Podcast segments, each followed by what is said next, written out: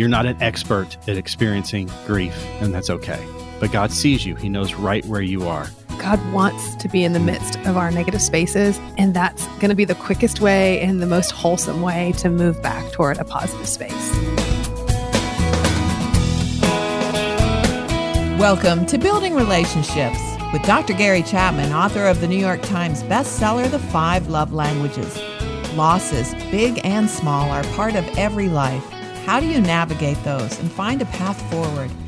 Today, the husband and wife team of Chuck and Ashley Elliott talk about that. They have a creatively titled book called I Used to Be. And no matter what you used to be that has put a mark on your life, you're going to find encouragement and a whole lot of hope today. That's our hope. If you go to buildingrelationships.us, you'll see that book right there. Gary, this topic of loss is universal, isn't it? Absolutely, Chris. If you're going to live life, you're going to lose some things along the way, and some of them are very, very painful. So I think our listeners are going to find uh, this program and this book very, very helpful. Yeah. I'm really looking forward to talking with our guests, Chuck and Ashley Elliott, and hearing Gary interact with them. They are content creators who have partnered with YouVersion, Right Now Media, and an array of other national organizations. They're frequent speakers, popular workshop leaders. Chuck's a pastor at Bethel Church in Evansville, Indiana. And Ashley's a licensed counselor at Auxilium Psychological Services. You can find out more of them and our featured resource, I Used to Be, at buildingrelationships.us. Well, Ashley and Chuck, welcome to Building Relationships. Thanks. Yeah, we're excited to be here. Thank you. Well, let's start with your love story. uh, give me both versions, Ashley, and uh, you first, and uh, then Chuck. Well, Gary, thanks you so much for your work and and we'll get into it a little bit, but Chuck and I have been using your material for over 15 years, especially oh, yeah. the love languages and it's an honor to be here and it's an honor to use your work and even to be sharing the platform with you today. And so we just want to say thank you. But as Chuck and I have came together and get to know one another, we met at Lee University and that's where we both went to school we both were in the rec center. And so I was working the front desk one summer and had so much fun getting to know different people who had come out. But but Chuck, he was uh, walking through and struck up a conversation with me whenever I was working there. Yeah, uh, I remember it a little bit differently. Not to jump in too quickly, but I remember this really pretty redhead would walk by the racquetball court and she would cup her hands on each side of her eyes so she could see through the glass and just look at me. And it happened all the time. So I figured, you know what, I should probably ask her out. So that's kind of that's kind of what I remember. That's not exactly how I remember it. Maybe not completely true. No, uh, I'm not quite, but but you did pursue me. You asked me I to play racquetball. We sat around afterward and talked about ministry dreams, some of which are being fulfilled even now in recent years, and and so it was such a great time to get to meet one another and to see that we could wait on the Lord. I had been single for several years and just waiting for God to bring that Yeah. right person into my life. And and love is such a tricky thing. And the enemy comes in and tells you that you're not enough. He comes and tells you you should settle or don't wait. But we found that waiting was really worth it. And and even all of these years later, I mean, life is not a bed of roses. It's filled with lots of used to be's, lots of struggles. But I'm so thankful that we've gotten to journey together. No, I think that's mostly correct. Maybe maybe the part that I had was a little bit exaggerated, but I did pursue her, and you know what, Gary, Chris, you'll probably like this.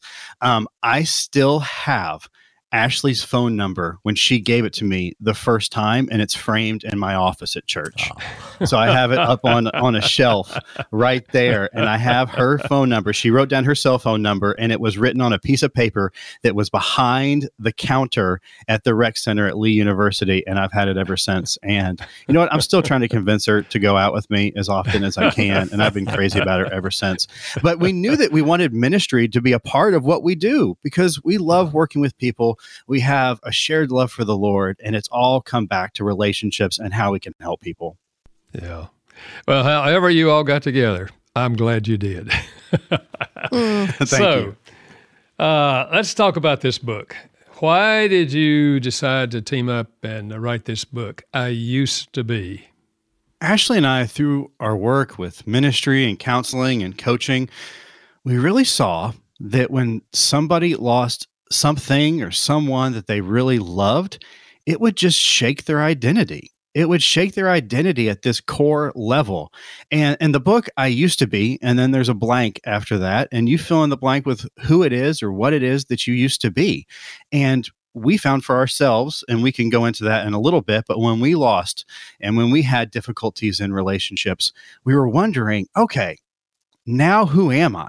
Yeah. Because I used to be this. I used to have this. I used to be married. I used to be a business owner. I used to be a son, a daughter, a mother, a father.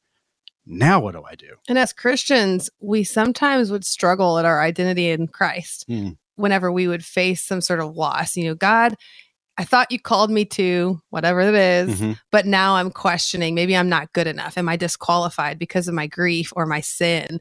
And as we saw that we struggled in some of these ways, and our counseling clients and people at church struggled, we saw that there was an identity piece that was really impacted that isn't really talked about a whole lot, mm-hmm. especially in regard to grief. And then we we don't just say grief as something as that's such as a death, but the loss of a job or the loss of a loved one due to divorce you know these are these are things that we grieve. And even really small losses if you have a friend that moves away it can be something that affects us at the identity level. I thought that i was loved and mm-hmm. now I, I don't feel quite as loved. Yeah. It was just uh, last night my wife and i had uh, dinner with a lady who lost her husband. And uh, mm. you know it's it's that's a huge loss and uh, she's thinking, you know, uh, I'm, I'm, a widow.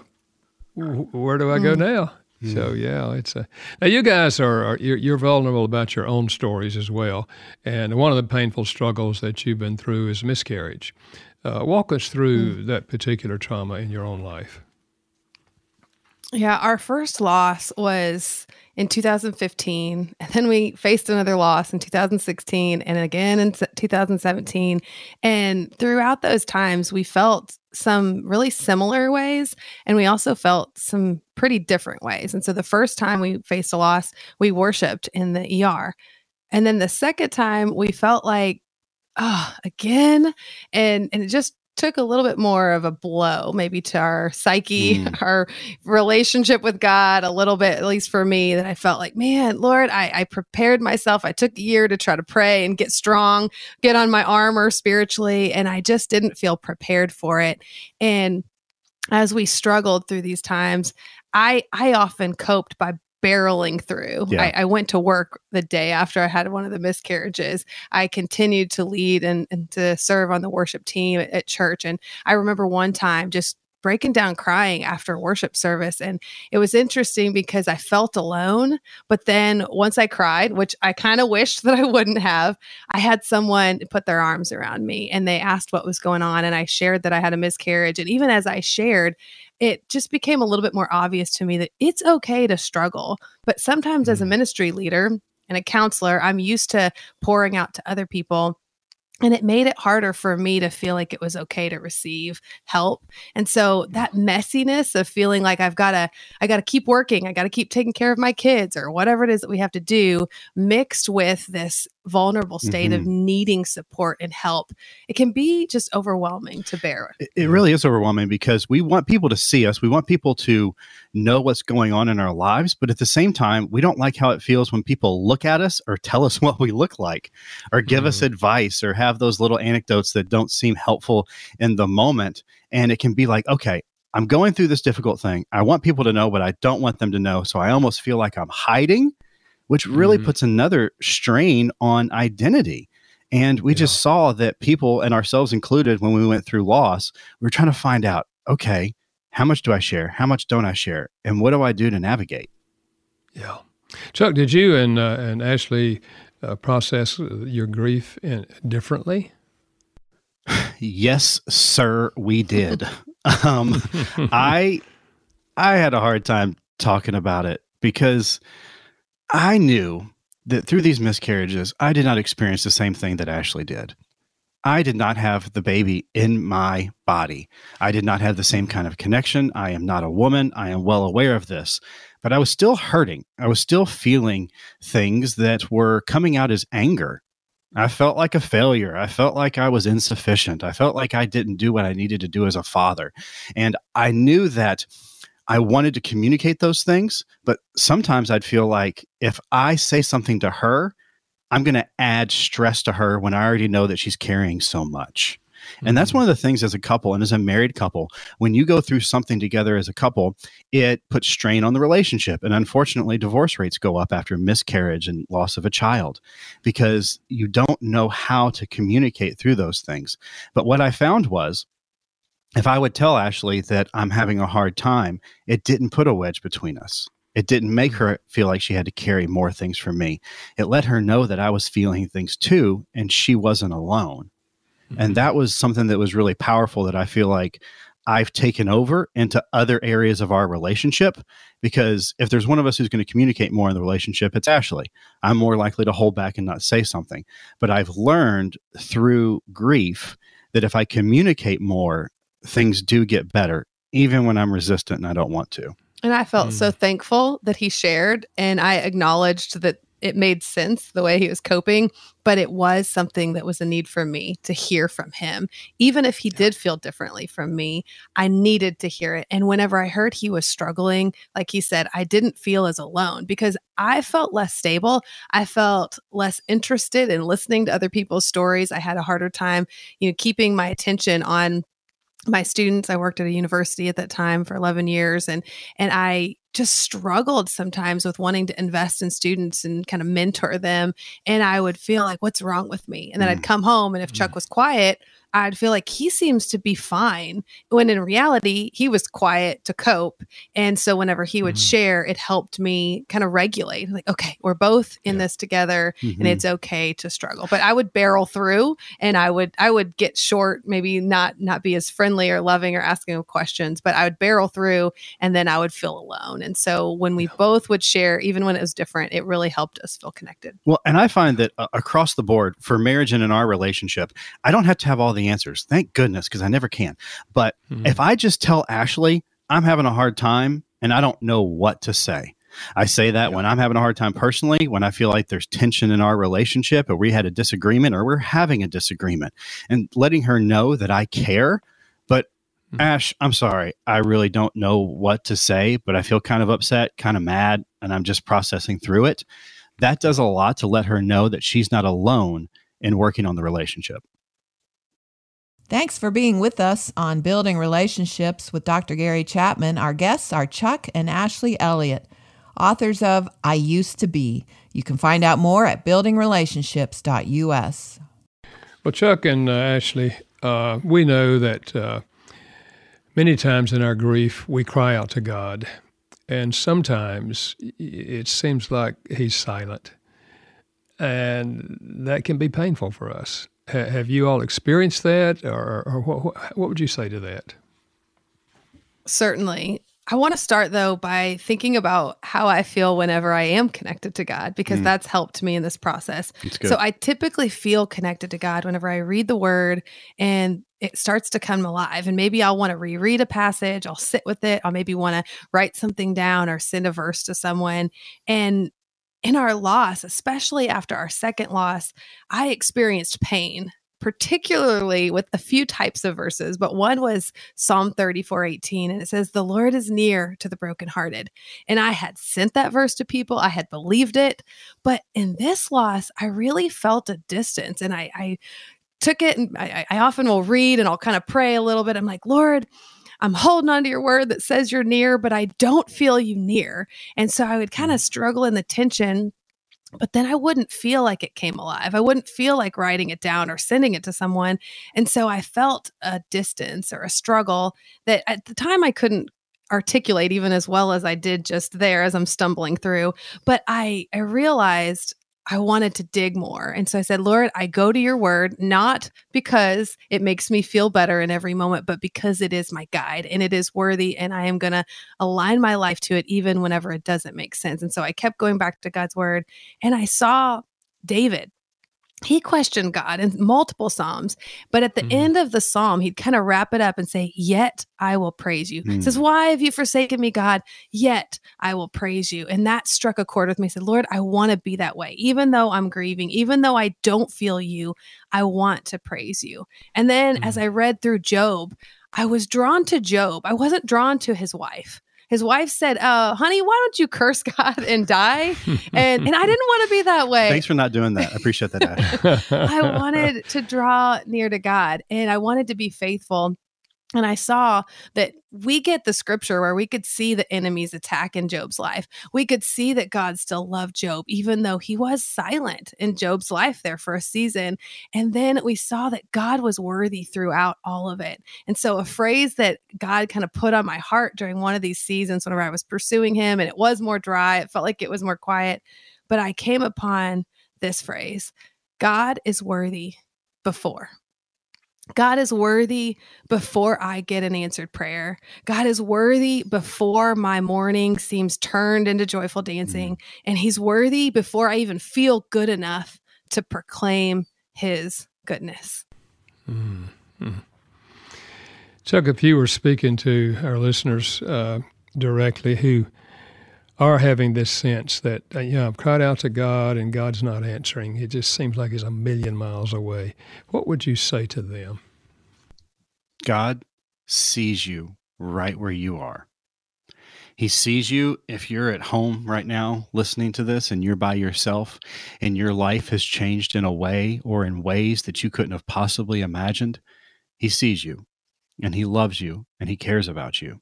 He wants you to recognize him in these moments when you're sobbing and when you're not liking the way that you look. He wants you to recognize him and call out to him right now in this moment. Just as much as if you're at church and you're sitting on the front row and they're playing a worship song or a hymn or something that you really connect to. He wants to connect with you in these moments just the same way. And he does he does show up it doesn't always feel like the ways that we want it to. And I echo what Ashley said just a few moments ago that when we see in scripture, when we continue to go back to him like David did, like Job did, he's there with us and he loves us and he sees our pain and he still loves you. He hasn't forgotten about you. It doesn't mean that you're done. It doesn't mean you don't have a next step, even though it might feel like you don't know what that next step might be. And even though yeah. we feel like God is a million miles away, like we're not less spiritual. Mm. Like that's a normal mm. process that's in the Christian point. life. And I think sometimes yeah. we don't talk about it. We just wait until we talk about the testimony. And I think there is a testimony to just saying, God, I'm going to keep walking. Like this morning, I was walking for a little bit and I was walking slow. And I was like, you know, sometimes it's okay to just show up anyway, mm. even if your prayers aren't as passionate, even if the scripture doesn't come alive quite as much. There is blessing in just showing up before the Lord because He is worthy. But it's also okay that it's hard and it's not always the same picture of of beauty and excitement. Yeah. Feeling God's presence is not the only evidence that God is with us. Mm. it's one of the things I hear Amen. you saying. In the book, you talk about grief lies. That is how grief lies to us sometimes. So, uh, what are those lies, and, and how can we overcome those lies? One of the big ones we see with many people and ourselves is, is it tells us that we should isolate, mm. that we don't need to be around community. Community wouldn't understand. The people in my church wouldn't care. My family members wouldn't show up if I called or text them or even that we will be better off, they will be better ah, off because I'm us. unstable and I might be a ticking mm. time bomb. So mm-hmm. isolation's mm. better for everybody. Mm-hmm. It comes so much to do with community. And we talk about that a lot in the book that we need people around us, but we have to also understand that the people around us may not be perfect. Honestly, they're not going to be perfect. Neither are we. But we still need community. But le- grief can convince us that things um, are worse than they are. It can convince us that we don't have a future. It can convince us of a lot of things. And grief lies and says that no one understands what we're going mm-hmm. through. Yeah. No one understands. And then kind of going back to that cycle and the circle of I should isolate, no one cares. And and that's our negative space talking. And whenever we can bring God into that and say, No, Lord, I am going to go to this one person. I'm not going to accept that. That can be helpful. But especially realizing that grief has some themes, mm-hmm. our negative space has some themes can kind of help us pull out of it and absolutely that God doesn't care about us and that God isn't a good God and he doesn't see what's going on in our lives. Yeah, these are lies that come at us and we want to be prepared for them. We want to have an answer to be able to say, No, I have this scripture that I've memorized. One is God's way is perfect. All the Lord's promises prove true. Mm-hmm. He is a shield to all who mm. look to him for protection. And so sometimes we need a shield from our own thoughts. And so Absolutely. we can call on the Lord to mm-hmm. say, This doesn't sound right. So I'm going to bring it to God and I'm going to bring his God, God's word to my mind to help bring me comfort. Mm, yeah. Choosing to believe God's word rather than the lies that are flashing through our minds. It's a part of what I hear you mm. saying. Yeah. You have an interesting term in the book, switch theory. What is that, and how can it help us navigate our grief? We call it switch theory because we switch back and forth between this positive and a negative space. So, in most relationships, we begin in a positive space where we have positive thoughts, feelings, and behavior. But in life, we all have unmet expectations. And when that happens, we can tend to move towards a negative space with negative thoughts, feelings, and behaviors. And it's normal to switch back and forth between this positive, negative space. And that's why we call it switch theory. Mm. But then it is everyone's goal to be in a positive space. And sometimes we'll do some really negative things like turn to alcohol or avoid or whatever it might be to momentarily feel like we're happy or we're in a positive space. But we really want to think long term and we want to think about God and what God wants us to do and be. And because God wants us to be in a positive space, but not just in the short term. He wants us to build a life in His presence and a life that's filled with joy and peace and hope ultimately because yeah. we want to live in this space where we have hope where we're positive about our faith our goals and the relationships around us yeah and a positive space is deeper than just a good mood so people have asked us you know why don't you just call it like a positive mood or mindset but it's deeper and it's not just our thoughts and feelings, but our values are kind of wrapped in there and our beliefs. And so, in a positive space, we'll tend to believe I can reach my goals. God is good. I love church. And then in a negative space, we'll tend to feel like I am too tired. I am never going to be enough. I can't do it. God isn't there. God isn't true. And so, we'll break down and we'll defeat ourselves. And so, if we start to recognize, especially in our grief, I'm in a negative space. That's less personal than that identity attack that comes. It says, I'm not enough. When we recognize I'm in a negative space, there's some practical things that we need. We need God. And oftentimes we're like Adam and Eve, we go and we hide in our shame, but we can call out to God because what we see with Adam and Eve is he came and pursued them and says, Where are you? And God is asking us mm. that question as well. Like, where are you? Why aren't you calling out to me? Because I will help you. But we end up recognizing God, if we're in the negative space, calling on Him and He can help us move back to this positive space. But sometimes we just get so stuck there that we don't think to pray. And that's been one of the big things I've noticed recently in my counseling and my speaking work. That so many of us don't pray all these spaces all mm. the times. We have certain areas where we will pray, but especially if there's shame around the issue, we won't pray. It will get stuck in that negative space. And this is where anxiety and depression and lack of sleep really creeps in and starts to take away from our mental health. Chuck, as a pastor, what encouragement do you have for people who are stuck and who do feel that they can't move forward after a loss? For example, uh, just recently, I talked with a lady whose husband committed suicide. And even though it's been three years or so, she just feels like still she's stuck. She just feels like there's no future for her. How, how do you respond to people who, who really feel like they're stuck and they can't move forward? Well, I want to start off and say that people should have empathy for themselves and realize that something major in your life has changed. You loved somebody deeply and now you don't have them. So, not putting pressure on yourself to feel like you need to be able to go and do whatever you think you should be able to do or whatever society tells you that you should be able to do.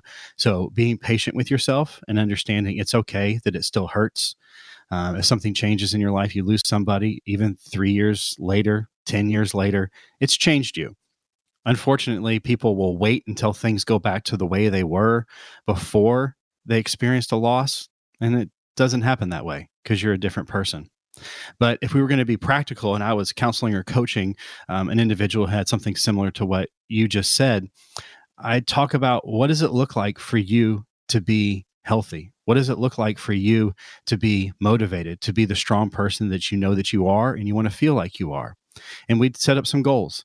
So if that means I'd like to be socializing, I'd like to go on a trip, let's talk about what that looks like. Let's think about when that could happen. It doesn't mean that it all has to happen right now, but we're going to say, okay, you'd like to be able to go on that trip you always wanted to go on with your spouse, but now there's this block. Okay. What if you invited a friend to go with you who loves you and wants to be with you, and you made this part of your memory for that loved one? Or you feel like you can't go and, to church and sit in that certain section because it reminds you of something that you loved or someone that you loved and lost. You don't have to go through all of the steps, but what we do is we help people to think deeply about what they loved, about the relationship or the position that they have that they loved.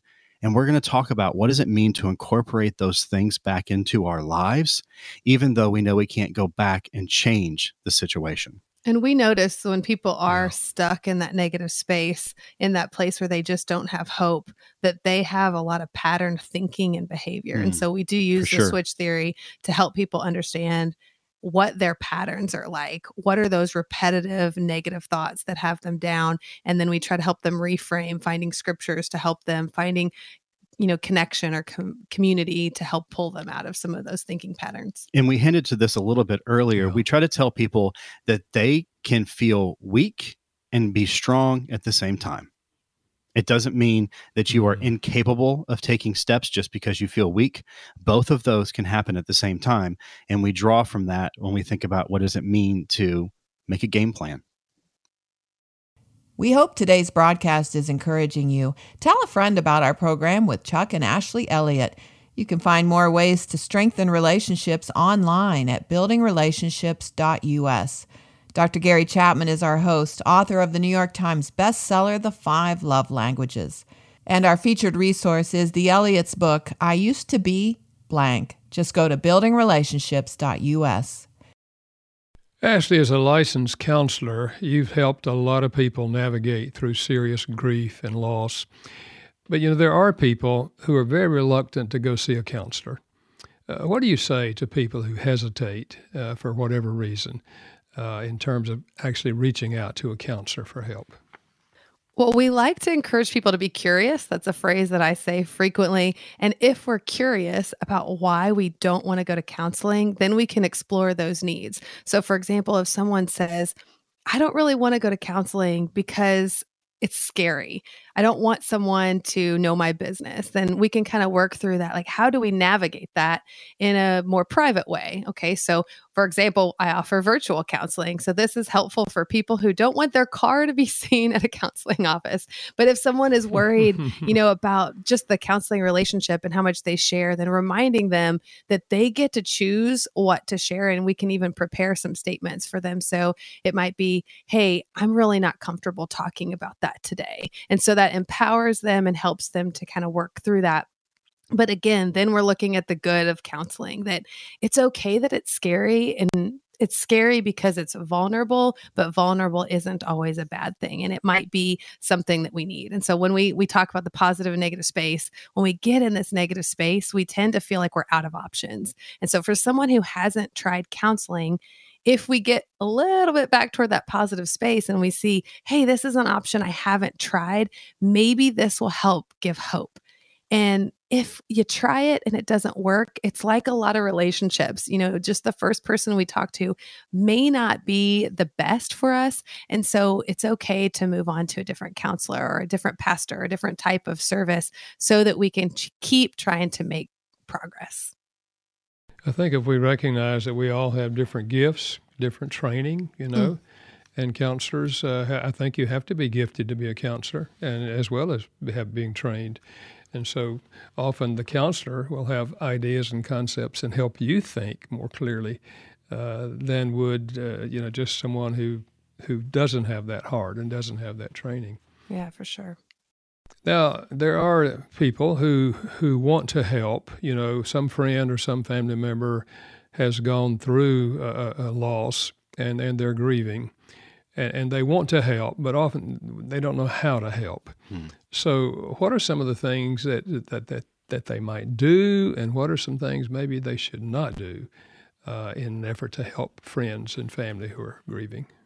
That's a that's a great question. You don't have to fix it because you can't fix it.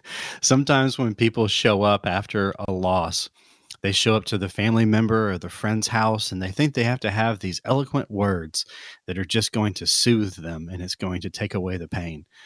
You can't. You're not going to just change it. You're not just going to take it away. So, taking that pressure and that expectation off the table is a great thing to do before you even start engaging. Another thing is sometimes we think that people don't want to see us, they don't want to hear from us. And if I reach out to them and ask how they're doing, I'm going to bring something up and make it even more difficult we found that not to be true. People want to be seen. People want to know that even if they're having a pretty good day, you remember the loved one that they lost. There's some real practical mm-hmm. things you can do as well. That's kind of the big picture of the way to look at it. But many times when you lose somebody, people will come to you and they'll say, Hey, let me know if you need anything.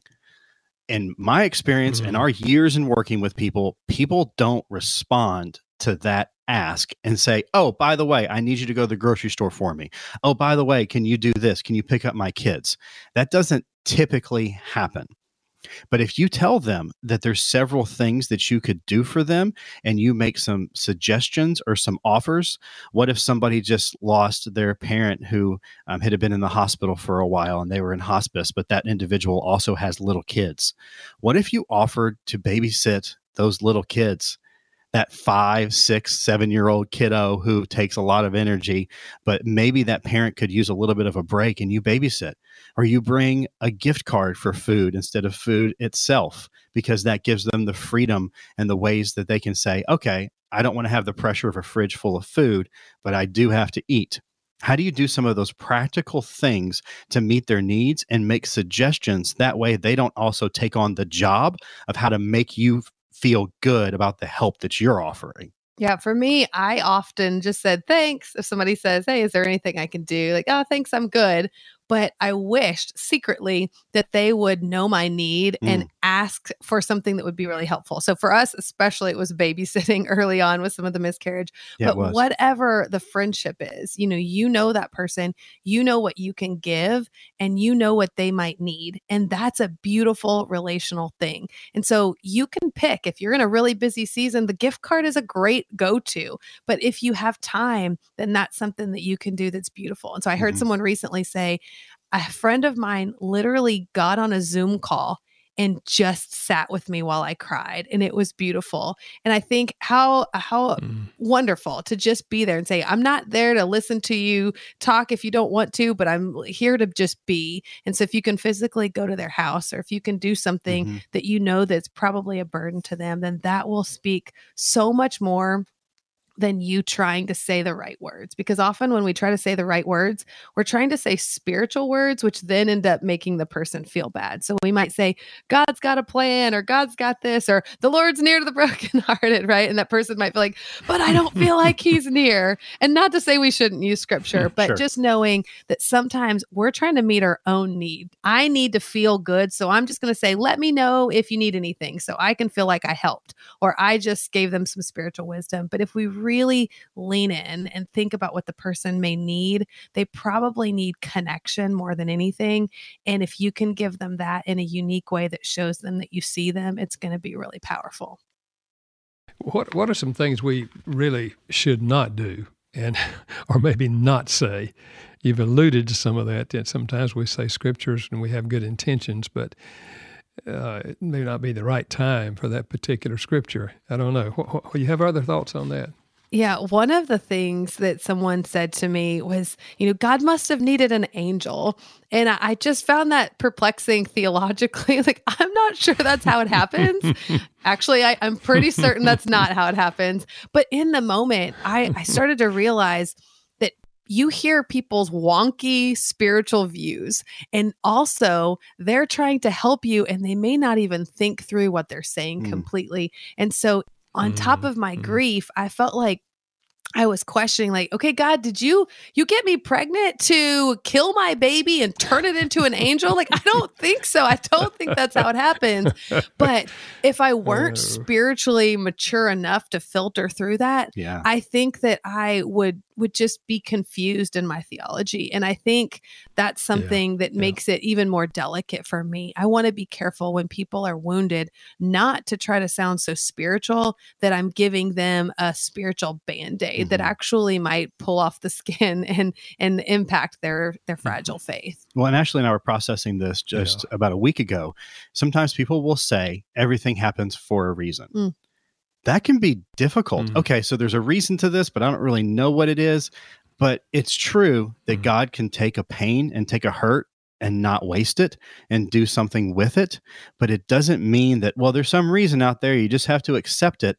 And so many of those responses Mm. and that input isn't really helpful. And people say everything happens for a reason. I think what they often truly mean is God makes everything happen for a specific reason.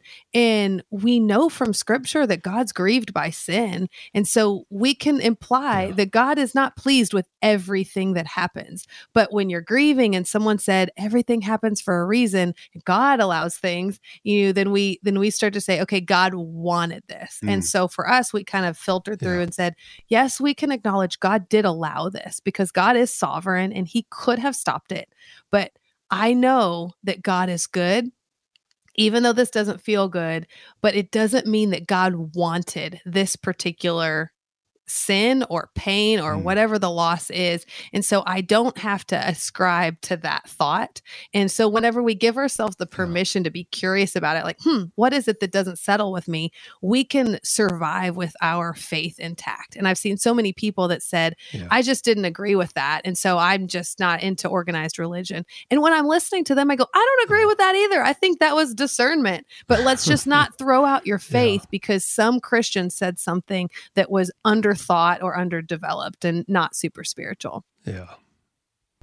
Now, in the book, you, you give a mental stability activity. Why did you uh, uh, give that exercise and why is that so important? Absolutely. Because whenever we lose somebody or something that we loved, it makes us feel unstable often. So, what Ashley did is she developed this exercise. I'll let her tell you a little bit more about it, but it helps people to identify what do they look like when they're mentally stable and what do they look like when they're mentally unstable. And so on one side of a piece of paper, you could write mentally stable, and on the other side, you could write mentally unstable. And so basically, that gives you a picture of you're going to look at yourself and how you think and behave differently when you are at your best, when you're mm. most mentally stable, and compare that to when you're at your worst, when you're less mentally stable. Now, people don't always like to think about themselves as mentally unstable, but we throw it out there that all of us are more mentally stable and less mentally stable from time to time. So we're not trying to to mm-hmm. diagnose or to say that anybody is terrible through this, but there are some remarkable differences that we can notice whenever we look at ourselves. One of the things that I found is that people will sometimes take fewer showers when they're at their worst. So when we look at the basic Mm. hygiene and the things that we do, we notice that there's some differences. So if someone says, "Oh, I shower daily whenever I'm at my best," but I actually skip a shower whenever I'm at my worst, then that gives you insight like, Mm. "Oh, I never drew a correlation between me taking a shower and me feeling bad. And so it helps us to understand, oh, maybe I'm in a negative space whenever this happens and depersonalizes it a little bit. Mm. So it's not so um, attaching to that identity level and go, okay, here I am again. I'm in this negative space. I'm starting to feel worse. What can I do? And so we can look at whether you're taking a shower or how you eat and exercise, your spiritual practices, your sleep, all of these different practical things and look at the differences. And once you have your list completed, you can step back, kind of laser focus out and and decide one thing you can do whenever you're in that negative space when you feel Mhm. a little bit less mentally unstable what's that one thing that's maybe the easiest that you can do oftentimes people say i'll go ahead and take the Mhm. shower and see if it helps and so if it makes one Yeah. slight adjustment toward that positive space Mm. then that can help us build momentum and find our way back toward that place of stability And it builds agency when people often feel like they're a victim of the things that are going on around them. Um, one of the things for the mental stability instability were work that we do is people often isolate. So if you know that I'm not making phone calls or text messages or doing those things when I'm mentally unstable, mm-hmm. so what if I tried to reach out to somebody just a little bit? Just respond to the text message that you haven't responded to yet and see what that does because it shows that there are things that you can do to move to being stable, moving to a positive space. Thanks for joining us today for Building Relationships with Dr. Gary Chapman, author of the New York Times bestseller, The Five Love Languages. Our guests are Chuck and Ashley Elliott. They've written our featured resource, I Used to Be. You can find out more at buildingrelationships.us. You know, sometimes, uh, Chuck and Ashley, uh, individuals, when they face a loss, feel a lot of anger as an emotion. Can you explain what you call the anger wall? Whenever we go through a loss, it just presents itself in different ways. And anger is definitely one of the ways that it shows up. So in the book, we talk about this anger wall. So imagine a wall that is made of bricks. And across the front of that wall, real big and angry lettering, it says anger. So what's underneath that? If you were to pull out one of those bricks and you could see through the wall now and there'd be something written on the other side of where that brick used to be, what would it be? For me, when I was angry because we lost little ones, I could say insecurity. I could pull out another brick and maybe it would say I felt like a failure. A lot of times we put up this wall because anger makes us feel strong. Whenever somebody or something that you loved is violated, taken, hurt, abused, whatever it might be, you want to feel like your strength can come back, and anger is a quick way to feel powerful. But long term, it actually builds a wall between you and other people. So if we can identify what's on the other side of that anger wall, what's behind it when we take out one of those bricks, we can address that and then we can have better relationships. And sometimes when we name our feelings, we gain insight. And so you can just say, I'm angry and I feel powerful. Mm-hmm. But if you say, I feel embarrassed. Well, why do you feel embarrassed? I feel embarrassed that you blank, blank, blank, right? And so then we can say, could you please do this differently? Sometimes when we feel angry, we just feel powerful. And even if we were to talk to someone about an embarrassment, we're going to say, I feel angry. You're such a jerk when you always, and then we're having a power struggle. And so we get into the anger wall mm-hmm. and we feel powerful. We put our walls up and we want to keep everybody out, but that causes disconnection. And so we want to build our relationships. We don't want to build walls that will tear down mm-hmm. that connection between us and our loved ones. Because anger is ask is complaining about something, but it's not asking for what you want. Often Ashley and I will say that in the marriage workshops that we do, that complaining is not the same thing as asking for what you want. Because I complain, I feel strong. But if I ask for what I want, I have the opportunity to be told no, which makes me feel vulnerable again. Well, talk about the power of being vulnerable. Uh, what, what does that accomplish? it's where relationships really thrive. Because hmm. if we're just putting up this front of what we think that the person needs from us and we're not being honest about what we're feeling, that transparency just isn't there. And Ashley and I both know mm. we can feel it from the other person whenever we're not being vulnerable, whenever we're shut down. And it impacts so many things. It impacts how we're a parent, it impacts how well we speak or write or we do at our jobs or whatever it might be. But vulnerability really is a superpower. It's a strength. And I, I, know, especially for men and even women, the people that I that I work with, they see vulnerability as weakness, but it's just being honest about the things that you're going through. And when you're honest about it, then you can really build some strength that you're proud of and you don't feel like you're hiding. You don't feel like people don't know the real you. And we've had a lot of people tell us that our book is super vulnerable. And because of that and the vulnerability that we share, it's scary. Sometimes it's oh, scary oh, yeah. to have people talk about our book and bring up the stories. I'm like, oh, it's kind of painful. And you'd think, oh, we're just these people that want to always be vulnerable. But I think that's a myth too, because anyone who's vulnerable is kind of baring their soul. And it's a little scary, but it's also connecting. And so for us, even yesterday, I was having a little bit of a hard time being vulnerable and being needy. And I have to keep coaching myself to do that. So we don't want to, you know, because mm-hmm. listeners to think, oh, well, there's these people out there who they find it easy to be vulnerable. I think that's a myth and it is a hard thing, but it is worth it. And it's it's for our relationship that yeah. we can be vulnerable. It's a constant that we're working on because yeah. One of the things I love most about Ashley is about how strong and independent and smart that she is. And that's part of who she is. But her being vulnerable can be difficult for her. So I have to kind of help with that and say it's okay to need me and asking for what you need in those moments helps. Yeah, was that like yesterday when you were telling me that yeah. I needed you when I, was, I didn't want to need you? I was trying to convince you, and I think you might have turned around and walked away for a couple minutes. But yeah, it, it might have almost come to a, an argument that we had. I'm like, I know I need you, and I don't want to need you. It's hard. So it's important to be vulnerable, but it's also okay that it takes effort it takes self-control and it takes yeah. self-regulation to even push ourselves to go ahead and be vulnerable because it's so easy to put those walls up. In chapter 9 you write about the need for developing new skills to face loss. Uh, what are some examples of the skills that you've had to learn well, there's different types of losses. So the skills are going to be individualized. But for example, you mentioned earlier that a woman was a widow. And so this would be a new unwanted title. Like no one is you know 14 years old and thinks oh one day hopefully i will be a widow or divorced or some other negative word unemployed something that feels really hard for them and so they will have some unexpected new skills needed for whatever role that is, whatever title that they've been given that's unwanted.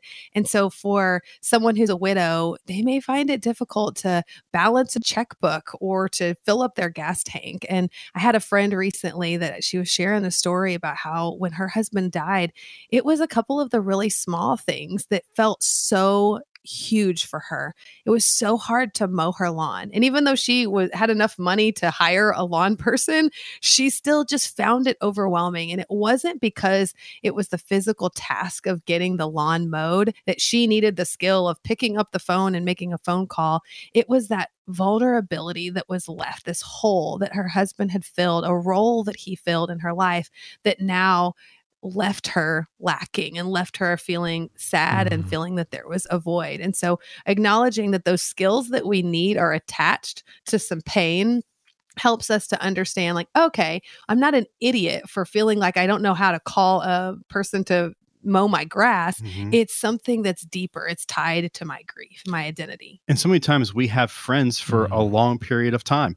What if you had a childhood friend who had been your go to person for a long time and they lived in the same city as you did, and then they move across the country? Okay. It's not the death of a loved one, but it's a change in the relationship that you're grieving. So you might have to develop some mm-hmm. new skills to ask somebody new to go to lunch or to go to coffee or to see what they're doing and if they have dinner plans and you have another couple that you want to connect with.